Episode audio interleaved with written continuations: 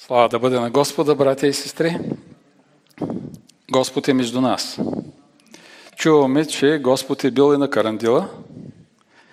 Чуваме, че Господ е бил и на нова вълна. И аз си задавам въпроса,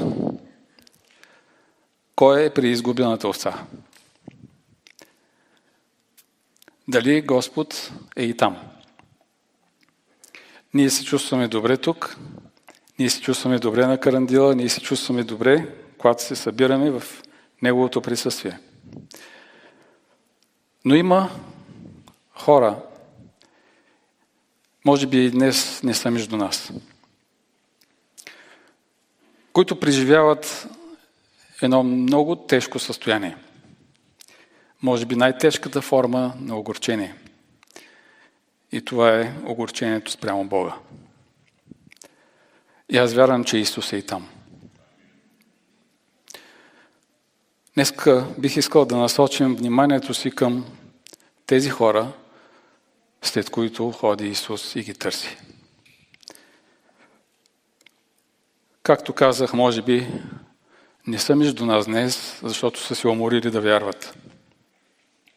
А може и да са невярващи, които никога не са го срещали и един ден, когато дай Боже, чуят това слово или друго слово от Господа, да се срещнат с Него. Но, може би, има и такива между нас.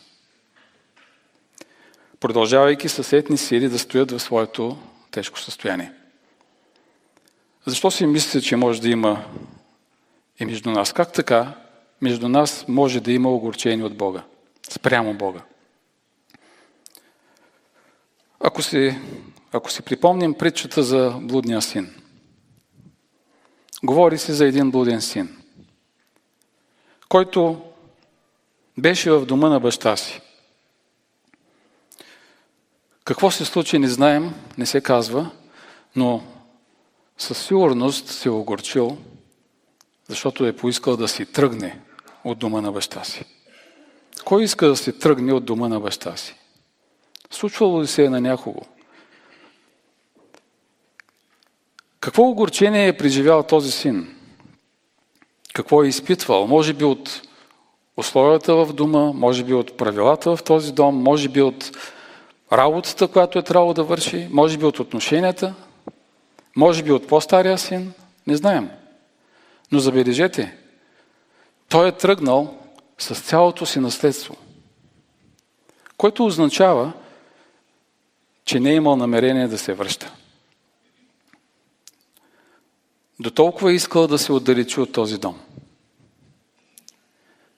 Но какво да кажем за другия син? Той остана в дома на баща си и му служише и работеше и въпреки това беше огорчен. И въпреки това нямаше добри взаимоотношения с баща си. Той беше в дома. Както и, може би, между нас има много вярващи, които са в дома на баща си. И му казват, толкова време ти служа, толкова време ти работя, а нямам радост. Не мога да се събера с приятелите си, нямам братя и сестри, нямам условията, които очаквам да имам в дома на един баща, в Божия дом. Идеята за огорчението спрямо Бога не е от днес. Още първият човек, Адам, се огорчи срещу Бога. Когато се греши и Бог го срещна, неговите думи бяха жената, която ти ми даде. Тя е виновна. Огорчен срещу Бога, жената, която ти ми даде, ти си виновен.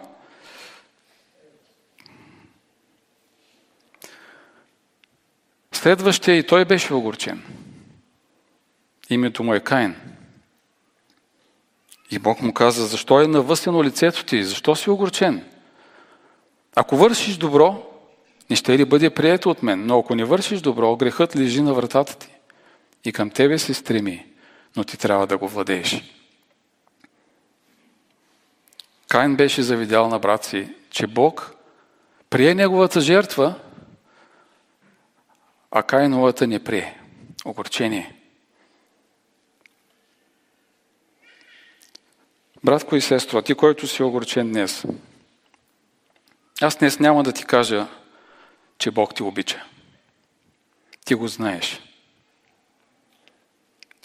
Няма да ти кажа, че Бог не ти дава изпитание по-голямо, отколкото можеш да издържиш. Защото и това знаеш. Няма да ти кажа също, че за всичко имаш сила чрез Господа. Чел си го и може би много пъти си го изповядвал с устата си. Но се надявам да успея да ти покажа Божията верност към теб. Позволи ми да говоря в второ лице единствено число. Защото, когато говорим за всички, на всички, нещата се размиват. И си мислим, че се отнася за съседа. Но когато говорим лично, нека да приемем нещата така. Все на Господ говори. И аз искам да прочита стихът, на който съм се спрял. И той е от Евреи 10 глава, от 19 стих до 23. И тъй, братя, като имаме чрез кръвта на Исуса дързост да влезем в светилището по новия и живия път, който Той е открил за нас през завесата, т.е. плътта си. И като имаме велик свещеник над Божия дом, нека пристъпваме с искрено сърце в пълна вяра, с сърца очистени чрез поръсване от лукава съвест и с тяло измито в чиста вода. Нека държим непоколебимо надеждата, която изповядваме, защото е верен онзи, който се е обещал. Верен е онзи, който се е обещал. Той се обещава в себе си. И няма да се отрече от обещанието си. Преди това искам да ти задам въпроса. Ти обичаш ли този Бог, в който си повярвал? И вярвам, все още вярваш в Него. Важен е този въпрос. Обичаш ли този Бог? Ако в онова религиозно време, за което Исус разказва за блудния син, за мен те са и двамата блудни синове. Ако в онова религиозно време е имало блудни синове, огорчени към Бог, колко повече днес? В това атеистично общество, в което вярата в Бога е подложена на присмех и на отхвърляне. Съвременната демократична система претендира, че ти заслужаваш всичко. Искам да открием корените, искам да открием процепите, през които се процежда отровата на огорчението към Бога. Съвременната демократична култура и общество ти казват, ти рекламират, че ти заслужаваш най-доброто. Рекламират го. Аз не виждам Бог в рекламите. Нали? Казват, че заслужаваме най-доброто. Бог е най-доброто, а го няма в рекламите. Рекламират ти лъжата, че точно ти заслужаваш всичко, че точно за теб е направено всичко и че трябва да имаш всичко. Трябва да имаш най-новия телефон, трябва да имаш най-лъскавата кола, трябва да имаш най-хубавата пералня, трябва да имаш последен модел от всичко. Ти го заслужаваш. Не само съвременната култура, но бих казал, че и в църквата се процеждат тези тенденции. Църквата на просперитета. Църквата на благоденствието. Подсъзнателно и между нас влизат тези идеи. Казва се, че ние сме благословени, защото сме царски синове и царски дъщери. За това заслужаваме царска почет. За това заслужаваме царско внимание. Заслужаваме царски привилегии. Ние сме царско свещенство, царе и свещеници. Седим на царския престол. Знаете ли какво казва апостол Павел по този въпрос? На коринтияните. В четвърта глава той казва, вече царувате, вече сте сити, обогатихте се вече, нека царувайте, тъй нека и ние да царуваме с вас. Ирония. И когато ни получаваш царски почести и привилегии, ти си огорчен, защото си излъган. Ти си огорчен към царя. Добре, искаш да си царско свещенство, искаш да си цар и свещеник, обърни се към царете и свещениците в Стария Завет.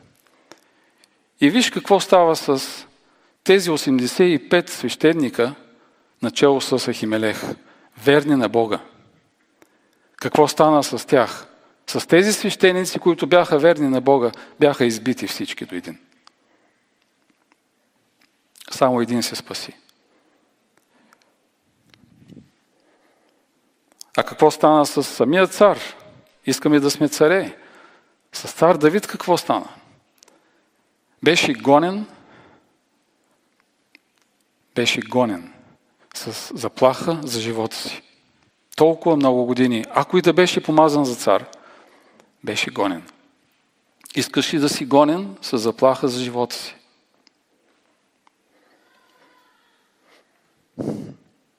Какво стана с царя на царете? който е Исус Христос. Отказа се да царува.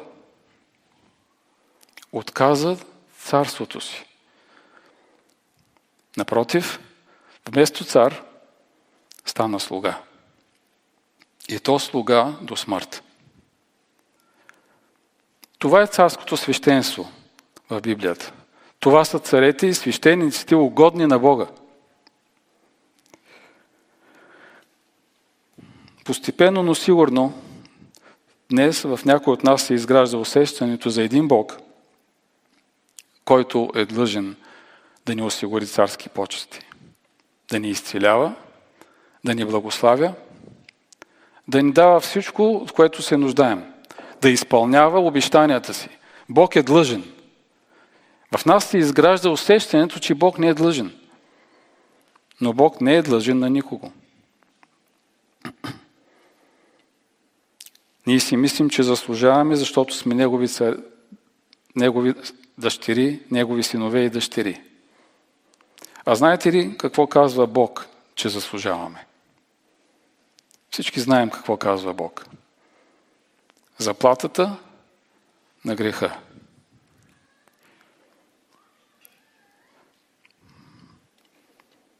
Колко пъти са греши днес, братко и сестра? Колко пъти вчера са греши? А колко пъти умря?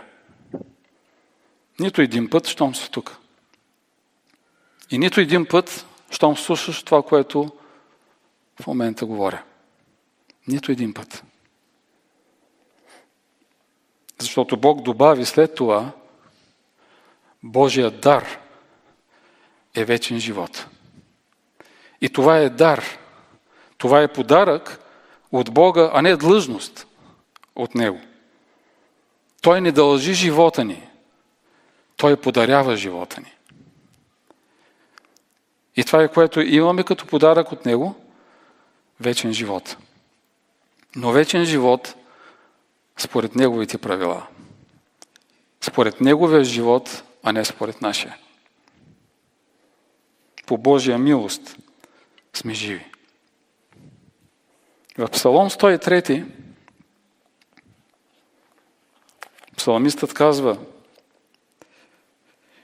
не е поступил с нас според греховете ни, нито не е въздал според беззаконията ни. Как да си огорчен срещу такъв Бог? Как да не обичаш такъв Бог? Все още ли си огорчен? Но може би си питаш, защо Господ допусна това или онова в живота ми? И обикновено, когато задаваме този въпрос, ние си казваме, ние си мислим, защо Бог допусна страданието в моя живот? Защо Бог допусна загуба в моя живот? А задаваме ли си въпроса, защо Бог допусна благословение в моя живот? Вижте колко странно. Когато говорим за загуба, когато говорим за страдание, ние говорим, че Бог допуска. А когато говорим за благословение, как казваме? Бог длъжен ли е? Не е длъжен. Значи Той допуска и благословението в живота ни. Защото ние не го заслужаваме. Пеем тук и, и говорим, че всичко не е дадено по благодат, не по заслуги. Значи и благословението не е дадено по благодат. Тоест, ние не го заслужаваме и Бог допуска да бъдеш благословен, братко и сестро. Защото може и да не го допусне.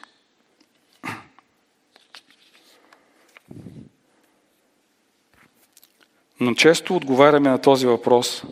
Защо, Бог, защо сме благословени? И си казваме и си мислим, защото сме верни, защото го почитаме, защото пазим заповедите му, защото го хвалим, защото му служим и пропускаме това, че много грешим. Много грешим. И заслужаваме това, което казва в Римляни 6 глава 23 стих. Но Бог не ни въздава според това, което заслужаваме. И все пак справедлив е въпроса, защо Бог на някой е допуснал повече благословения, а на друг е допуснал повече страдания. Изглежда справедлив този въпрос. По-човешки да. Нека видим някои от благословените от Бога. Тези, които са получили благословение. Действително. И всички знаем за богаташа и бедния Лазар. Богаташа беше ли благословен? Всеки ден се веселеше блясково, имаше всичко, беше почитан, имаше приятели, защото с приятели се е веселял. И той беше благословен. Живееше в Израел. В Израел материалното благословение означаваше и духовно благословение. Благословен беше. А какво да кажем за богатия момък?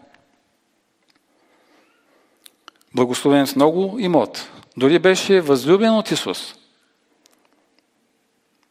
Но Исус каза колко трудно богат ще влезе в Божието царство. Колко трудно богата ще се спаси. Колко трудно, нека да перефразираме, благословен ще се спаси. Този, който счита за себе си за благословен с материалните неща. Колко е трудно за такъв. А какво да кажем за онзи, на когото нивите родиха много плод? Това си беше благословение от Бога. Кой пълни житниците? Четем, Бог пълни житниците, Бог дава реколта, Бог дава изобилие. Той беше благословен. Голямо благословение. Ами в Стария Завет, какво да кажем за седемте ханаански племена? Много благословени. Нали сте съгласни с мен, че бяха много благословени, защото живееха в една благословена земя, в която течеше какво? Мляко и мед.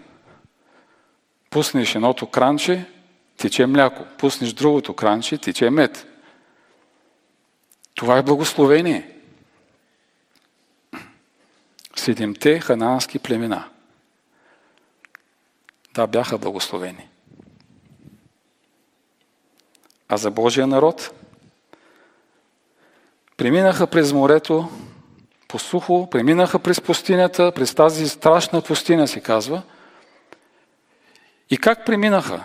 Имаше там силни народи, силни царе.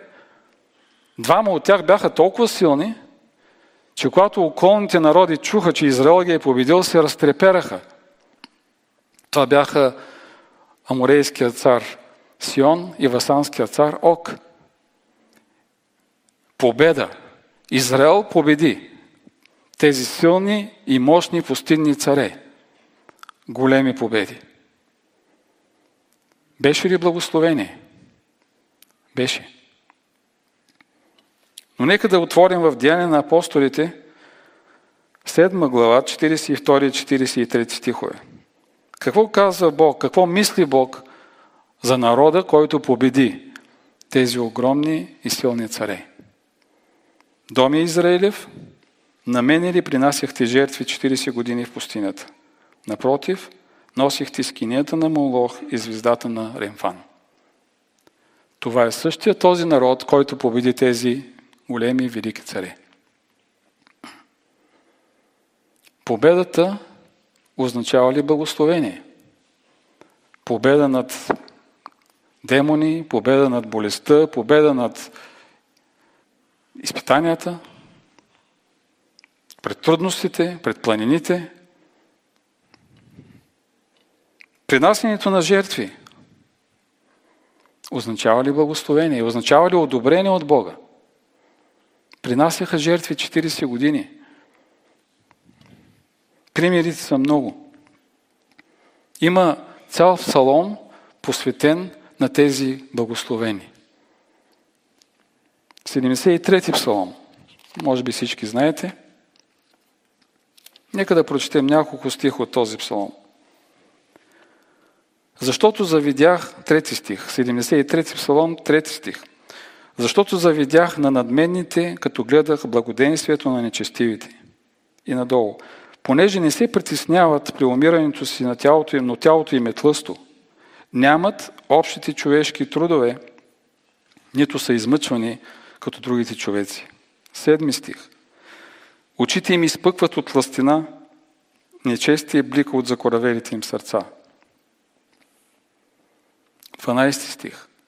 Ето такива са нечестивите, винаги са благополучни, умножават богатство.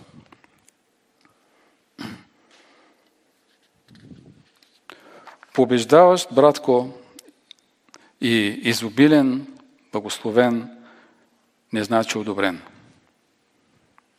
Принасящ молитви и жертви в богослуженията не означава одобрен.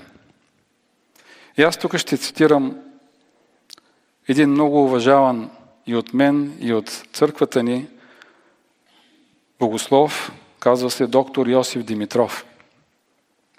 Той е българин и е идвал в нашата църква. И това, което се е обучил, той е доктор по богословие, в момента е президент на теологическата семинария в Брюксел. И той казва следните думи – Благословен, благословен не означава, че си одобрен. Божиите благословения са източник на нашите преживявания, но те не валидират непременно Неговото одобрение. Големите преживявания не осигуряват вакцинация срещу това да си уязвим. Библейското учение стои над всяко харизматично преживяване. Някой го беше поснал в мрежите и това ми хареса. И вече бях започнал подготовка по тази тема, когато този текст го хванах и го включих. В притчи има още по-добре казано. Притчи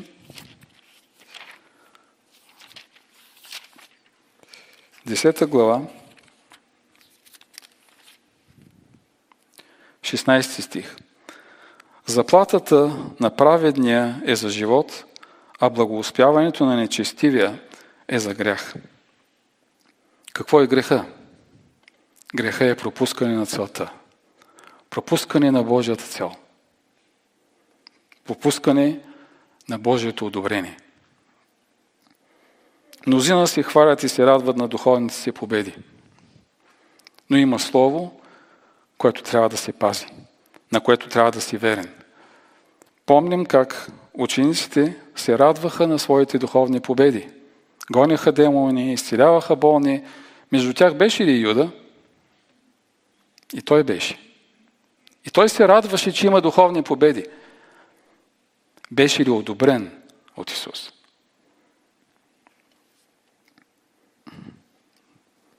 нека не се заблуждаваме, че благословените с чудеса и победи в живота си непременно са одобрени от Бога. Благословенията са допуснати от Бога. И трябва да си даваме сметка за това. Толкова за благословените. Сега бих искал да обърна малко внимание на огорчените от Бога. Те бяха действително огорчени. Но после ще видим какво стана с тях. Как възприеха този Бог. И аз те моля, ако видиш, ако разпознаеш себе си в тези огорчения, бъди насърчен. Авраам и Сара нямаха деца 100 години. И тук искам да сложим точка.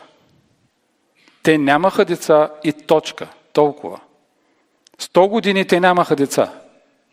Те не знаеха, че ще се роди след това дете. До 100 години, до 99 години, Авраам не знаеше, че ще има дете. Нито до 90 години Сара знаеше, че ще има. И въпреки това, вярваха. И въпреки това, стояха с Господа. 25 безплодни години, откакто Бог обеща. И двамата знаеха вече, че няма никакъв шанс. Какво стана след стотната година? Авраам замъртвя съвсем. Край. Сара замъртвя съвсем.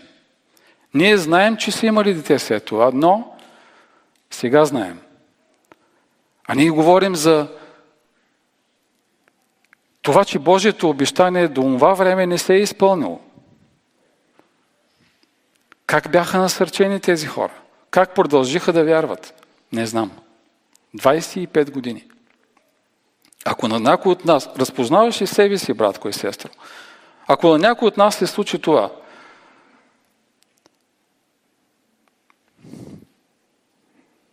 Гидеон, вижте какво казва в Съдии, 6 глава, 13 стих. Вижте думи на огорчен човек. Ако Господ е с нас, забележете, ако Господ е с нас, защо ни постигна всичко това и къде са всичките му чудеса? Господ ни е оставил. Моето семейство е най-долно от рода ни и аз съм най-малък в бащиния си дом. Живееше в отчаяние, огорчение и малодушие. Години наред. И Бог му се яви. За Йов всички знаем. 27 глава, първи и втори стих казва Заклевам се в живота на Бога, който е отнел правото ми и на всемогъщия, който е огорчил душата ми. Тежки думи срещу Бога. Всички знаем за Ноемин. Тук малко повече ще се спра на огорчените, защото това е основната, основният фокус хората, на, на които говоря. Ноемин. Имаше, не стига, че имаше глад в Израел. И Ноемин отиде в Муавската земя, а и там почина мъже и не стига, че почина мъже, но починаха и двамата и сина. Те бяха женени. И когато се реши да се върне, тя реши да се върне, въпреки че щяха да я сочат с пръст. Не ме наричайте вече Ноемин, което значи благоугодност, наричайте ме Мара, който значи горест или горчивина. Защото всесилният ме твърди огорчи. Пълна излязох, а Господ ме доведе празна. Защо ме наричате Ноемин, тъй като Господ е заявил против мене и всесилният ме е оскърбил. И самата Руд беше огорчена, че е без мъж. И помазаният цар Давид също беше гонен за живота си с още 400, казва се, огорчени мъже. В Първо царе 22 глава. Какво да кажем за Новия Завет? Какво е описано там? Има една жена, за която малко говорим, много рядко. Казва се Ана и е Фануилова дъщеря. Дъщеря на Фануил. Тя е била 7 години омъжена и след това до 84 години е била вдовица, но е продължила да служи в Божия храм. Огорчена, няма мъж, но продължава да служи на Господа. Ханаанката, която беше с хваната от бяс дъщеря. Не стига, че беше излишничка, не стига, че дъщеря и беше болна от толкова страшна болест. Не знам дали на някой от вас се е случвало това. Аз съм виждал обладан от бяс момиче, младо момиче съм виждал. Имахме в квартала такова семейство. Но на всичкото отгоре я отпращаха. Учениците отпращаха, всъщност и Исус се отпрати. И каза, че няма да се моли за нея. На някой от вас да ви звучи познато? Христос няма да ходатайства за нея, няма да се моли. Защото не е изпратен при нея, при, нея, при тях, а е изпратен при израилените. И най-накрая я обиди, като я нарече куче. Това беше едно от най-обидните определения в Стария Завет и въобще в това общество. Разпознаваш ли себе си в това? Усещал ли си по този начин нещата и отношението на Бог към себе си? Има и по-лошо сравнение. По-лошо определение. Петър, който беше толкова ревностен да следва Исус и казва, че е оставал всичко и е тръгнал да следва Исус и когато беше толкова загрижен за Него, когато искаше да му служи, когато искаше да го опази, да се грижи за Него, той бе наречен Сатана и съблазнител. Някого от вас Исус да е наричал Сатана – Питам много сериозно.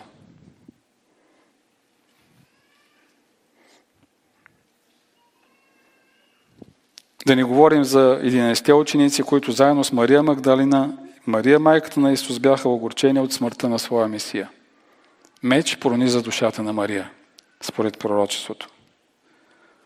Павел беше унизен и ослепен по пътя за Дамаск от Бога, на когото служише непорочно, като примерен фарисей с цялата си ревност.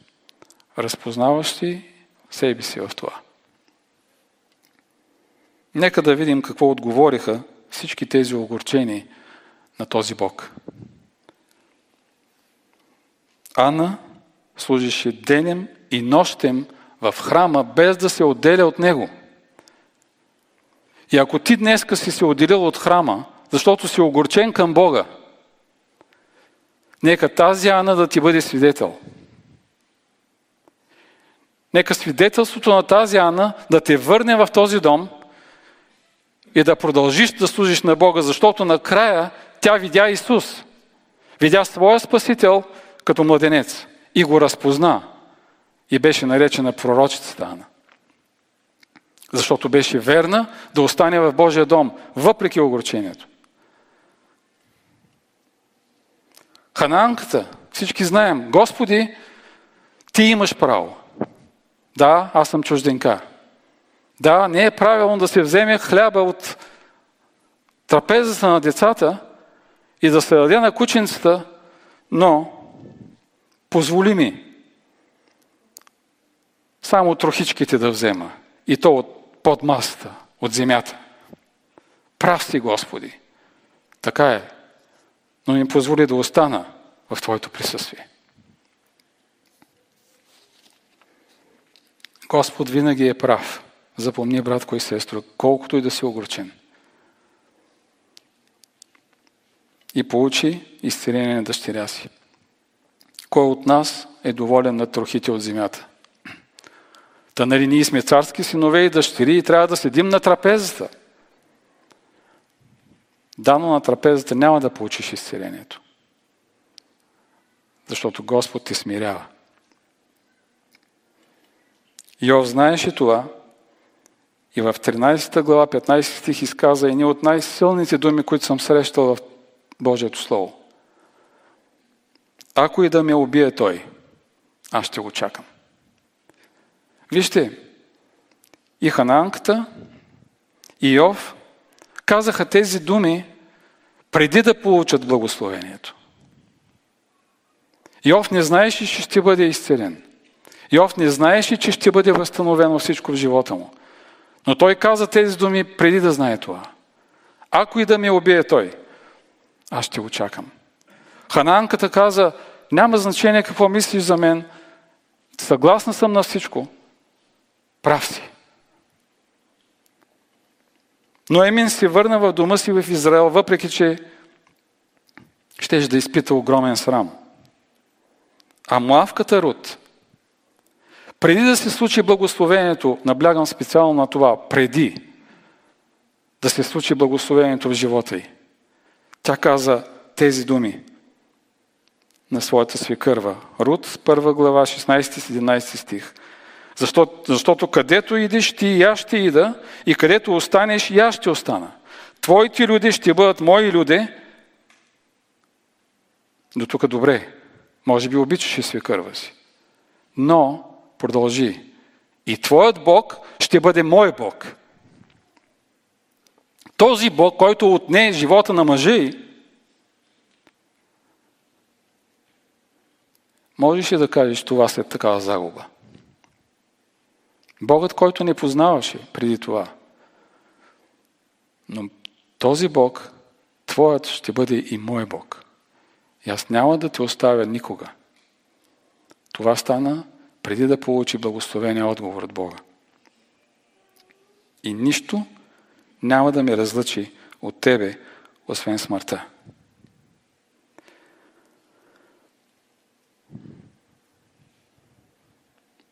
Род влезе в родословието на Спасителя. Поради тази си вяра, просто Бог отстрани някои пречки от живота й към вечността. Понякога Бог прави това. Защото Бог винаги е прав. Винаги върши според волята си, за да те благослови.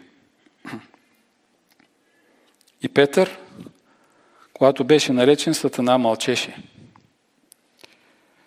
Това беше един от малкото случаи, в които мъдро замлъкна.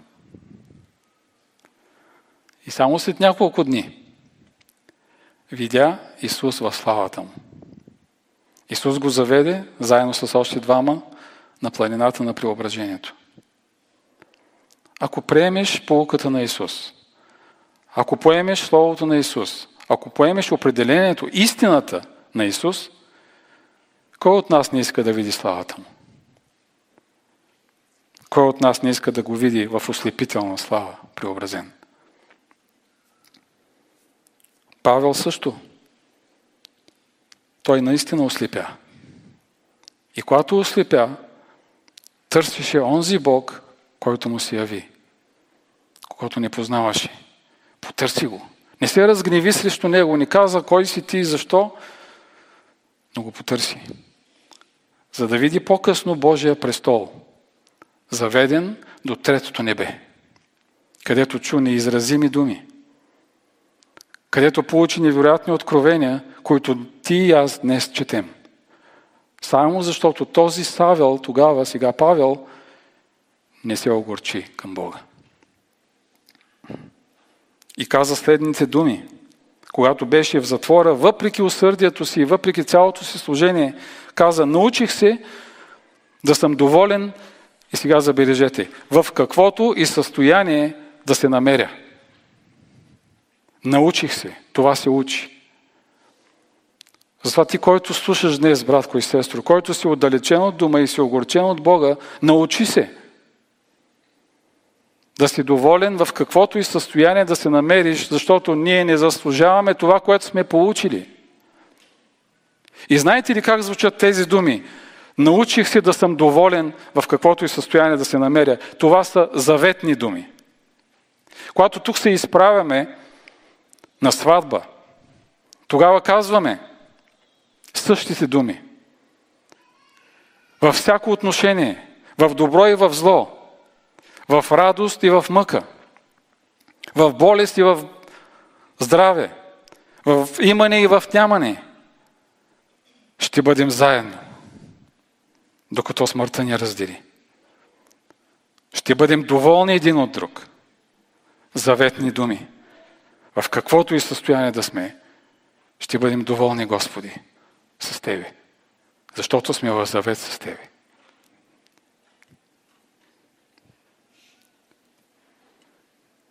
Е, Бог може да използва и огорчените, както виждаме, ако сме послушни поне колкото пророк Йона.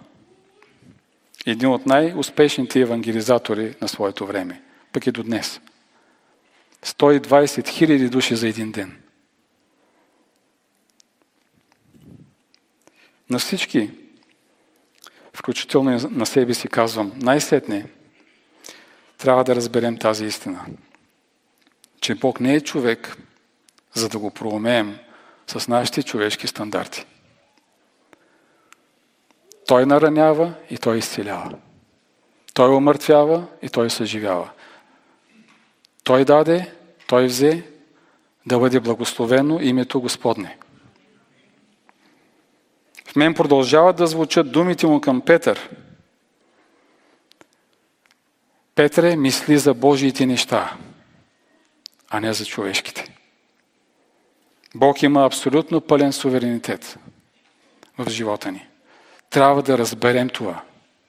Ако и да сме царски синове и дъщери, ако и да не е осиновил, ако и да не е благословил, Той има пълен суверенитет над живота ни, защото изкупи живота ни и живота ни е Негово притежание от сега и до века.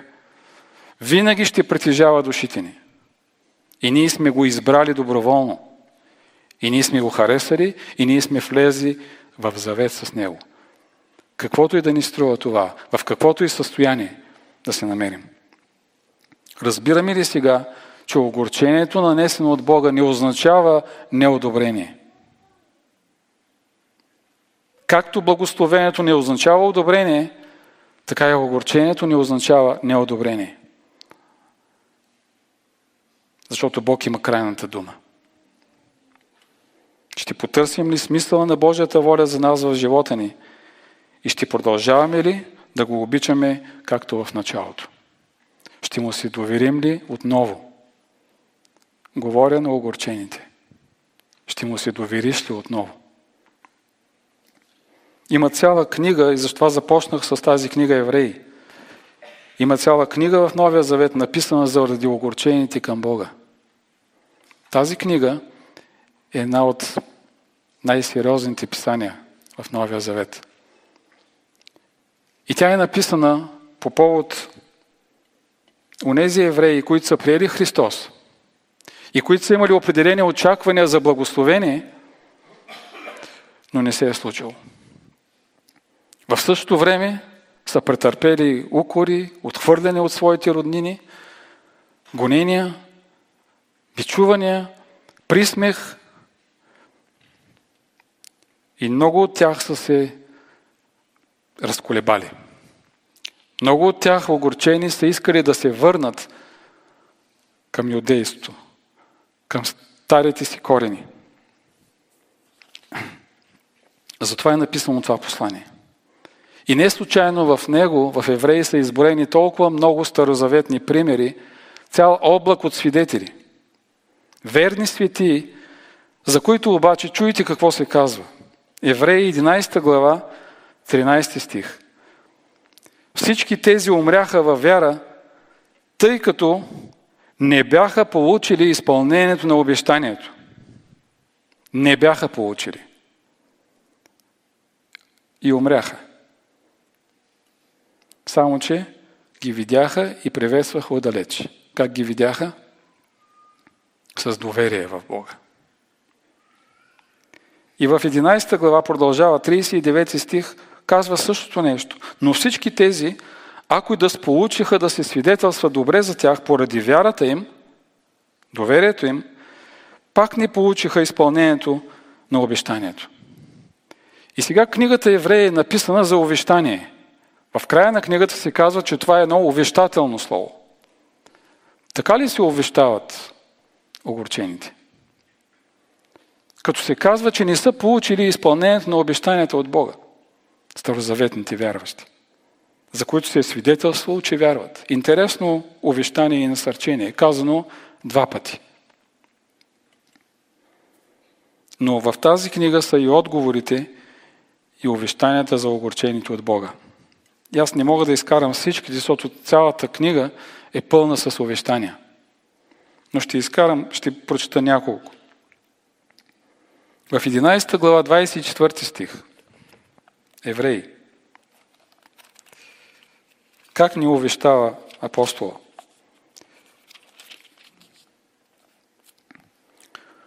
С вяра Моисей, като стана на възраст, се отказа да се нарича син на фароновата дъщеря.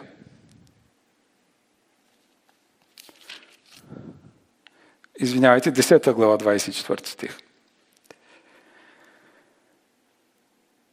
И нека си грижим един за друг, за да се поощряваме към любов и добри дела, като не преставаме да се събираме заедно, както някои имат обичай, а увещавайки се един друг и толкова повече, колкото виждат, че, че денят наближава. Увещавайте се един друг и не преставайте да се събирате заедно. Ето ви начин да преодолеем огорчението. Припомни си Анна Фануиловата дъщеря. Не престана да служи в Божия храм.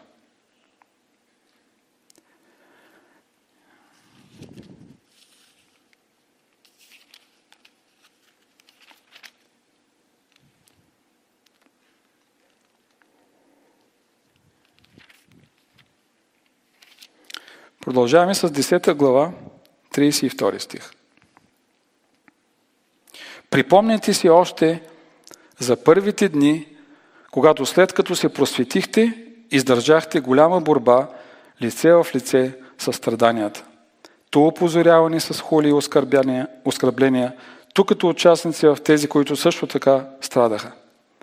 Припомняйте се още за първите дни, в които претърпяхте страдания и опозоряване. И какво значи това? Да си припомняме времето, в което сме повярвали. Независимо, че са ни гони, независимо, че се подигравали, всъщност изпитвали сме такава любов към Бога. Това, което Исус каза към ефесяните, припомнете си, върнете се към първата си любов. Това ще ви отдалечи от огорчението. Това ще ви отдалечи от отчаянието. В 12 глава, 4 стих, продължаваме, казва се, не сте се съпротивили още до кръв в борбата си срещу греха. Вижте какви увещания дава апостола. Не казва, Бог те обича. Да, ние знаем, че ни обича. Но казва, ти си върни към първата си любов. Ти си върни към времето, в което си повярвал. Не казва, Бог ще те избави от злото. Казва, съпротиви се до кръв в борбата срещу греха. Така сте увещавали вярващите от първи век. Не казва, Бог ще ти благослови, но в 12 глава 15 стих казва, внимавайте да не би някой да не достигне до Божията благодат, внимавайте, да не би да поникне някой горчив корен – та да ви смущава и мнозинството да се зарази от него. Да не би някой да е блудник или нечестив, както Исав, който за едно ястие продаде първородството си, понеже знаете, че даже когато искаше по-късно да наследи благословението, той бе отхвърлен. Не продавай първородството си за малко земно щастие. Внимавай да не понихне горчив корен. Контекста тук е горчивина срещу Бога. Не е между вярващите. Да не поникне между вас горчивина срещу Бога. Да не си мислите, че Бог ви е оставил. Да не си мислите, че Бог няма да се грижи за вас. Но се увещавайте, съпротивете се до кръв, обичайте Бога и не си продавайте първородството. И накрая в 12 глава, 2 и 3 стих казва Гледайте към Исуса. Начинателя и усъвършителя на вярата ни, който заради предстоящата нему радост издържа кръст, като презря срама и седна отдясно на Божия престол. Защото размислете, мили мои братя и сестри, размислете още веднъж. За този, който издържа такова противопоставяне срещу себе си от грешните, за да не ви дотегне, т.е. да не се огорчите и да не ви обхване малодушие и да се отдръпнете. Не сте се още съпротивили до кръв борбата си срещу греха. Как презря срама? Как претърпя противопоставяне против себе си? И малко по-късно, в 13 глава, 13 стих казва и ние да, си, да отидем да следваме Исуса вън от градските порти и така да понесем позор за Него. Вижте как увещават в първи век. Все увещателни неща. Срам, противопоставяне, отхвърляне и позор. Прочетете книгата Евреи и вижте още много увещания от апостола. И накрая, ако все още сме огорчени, ако все още си огорчен, братко, нека да чуем думите на най-огорчения от всички хора, живяли някога на тази земя. С възможно най-горчивия вопъл, изказван някога. Или, или, лама Савахтани. Не знам дали бих могъл да го изрека силно, както той би го изрекал, но ще се опитам. Боже мой, Боже мой, защо си ме оставил? Защо? Знаеш ли защо? Мисля, че знаем отговора.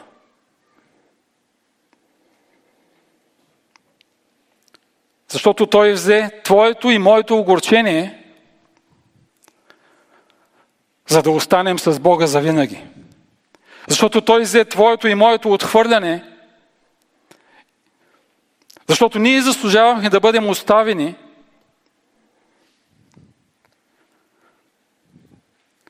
а той застана на нашето място, за да бъдем ние приети.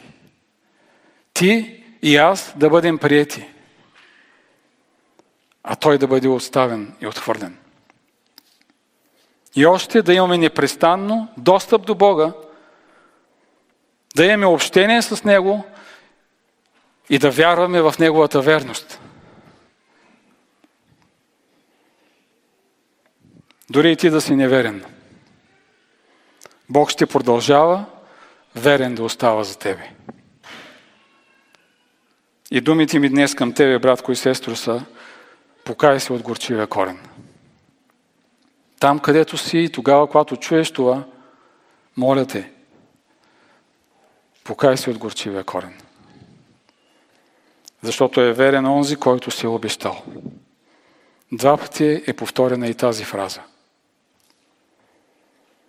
Можем ли да изповядаме сега заедно с автора на тази книга? Заедно всички. И праведни, и огорчени. Можем ли да изповядаме? Заедно с целия облак Божии свидетели, които останаха верни, въпреки всичко. Нека да изповядаме. Да кажем, защото е верен онзи, който се е обещал. Защото е верен онзи, който се е обещал. Ще ни позволите ли да се помоля? за огорчените. Ако все още сте огорчени.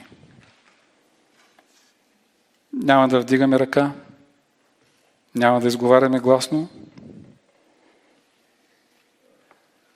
няма да се изправяме, Но всеки един от нас знае сърцето си. Защото, както казах, не само блудния син, но и сина, който остана в дома на баща си, беше огорчен. Не пренебрегвай това.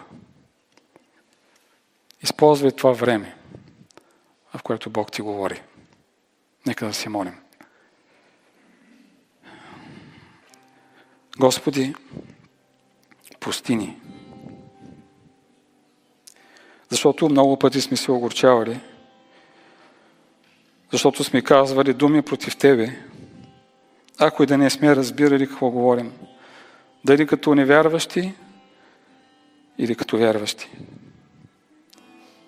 Молим Те за Твоята благодат, която ни спасява своевременно. Да вложи тези думи, думите на Исус. Боже мой, Боже мой, защо си ме оставил? Да ги вложи в сърцата ни, за да бъдем прияти от Тебе. Ти остави собствения си син, за да приемеш мене и Тебе. Остави собствения си син, за да приемеш нас. Защо го направи, ние не знаем.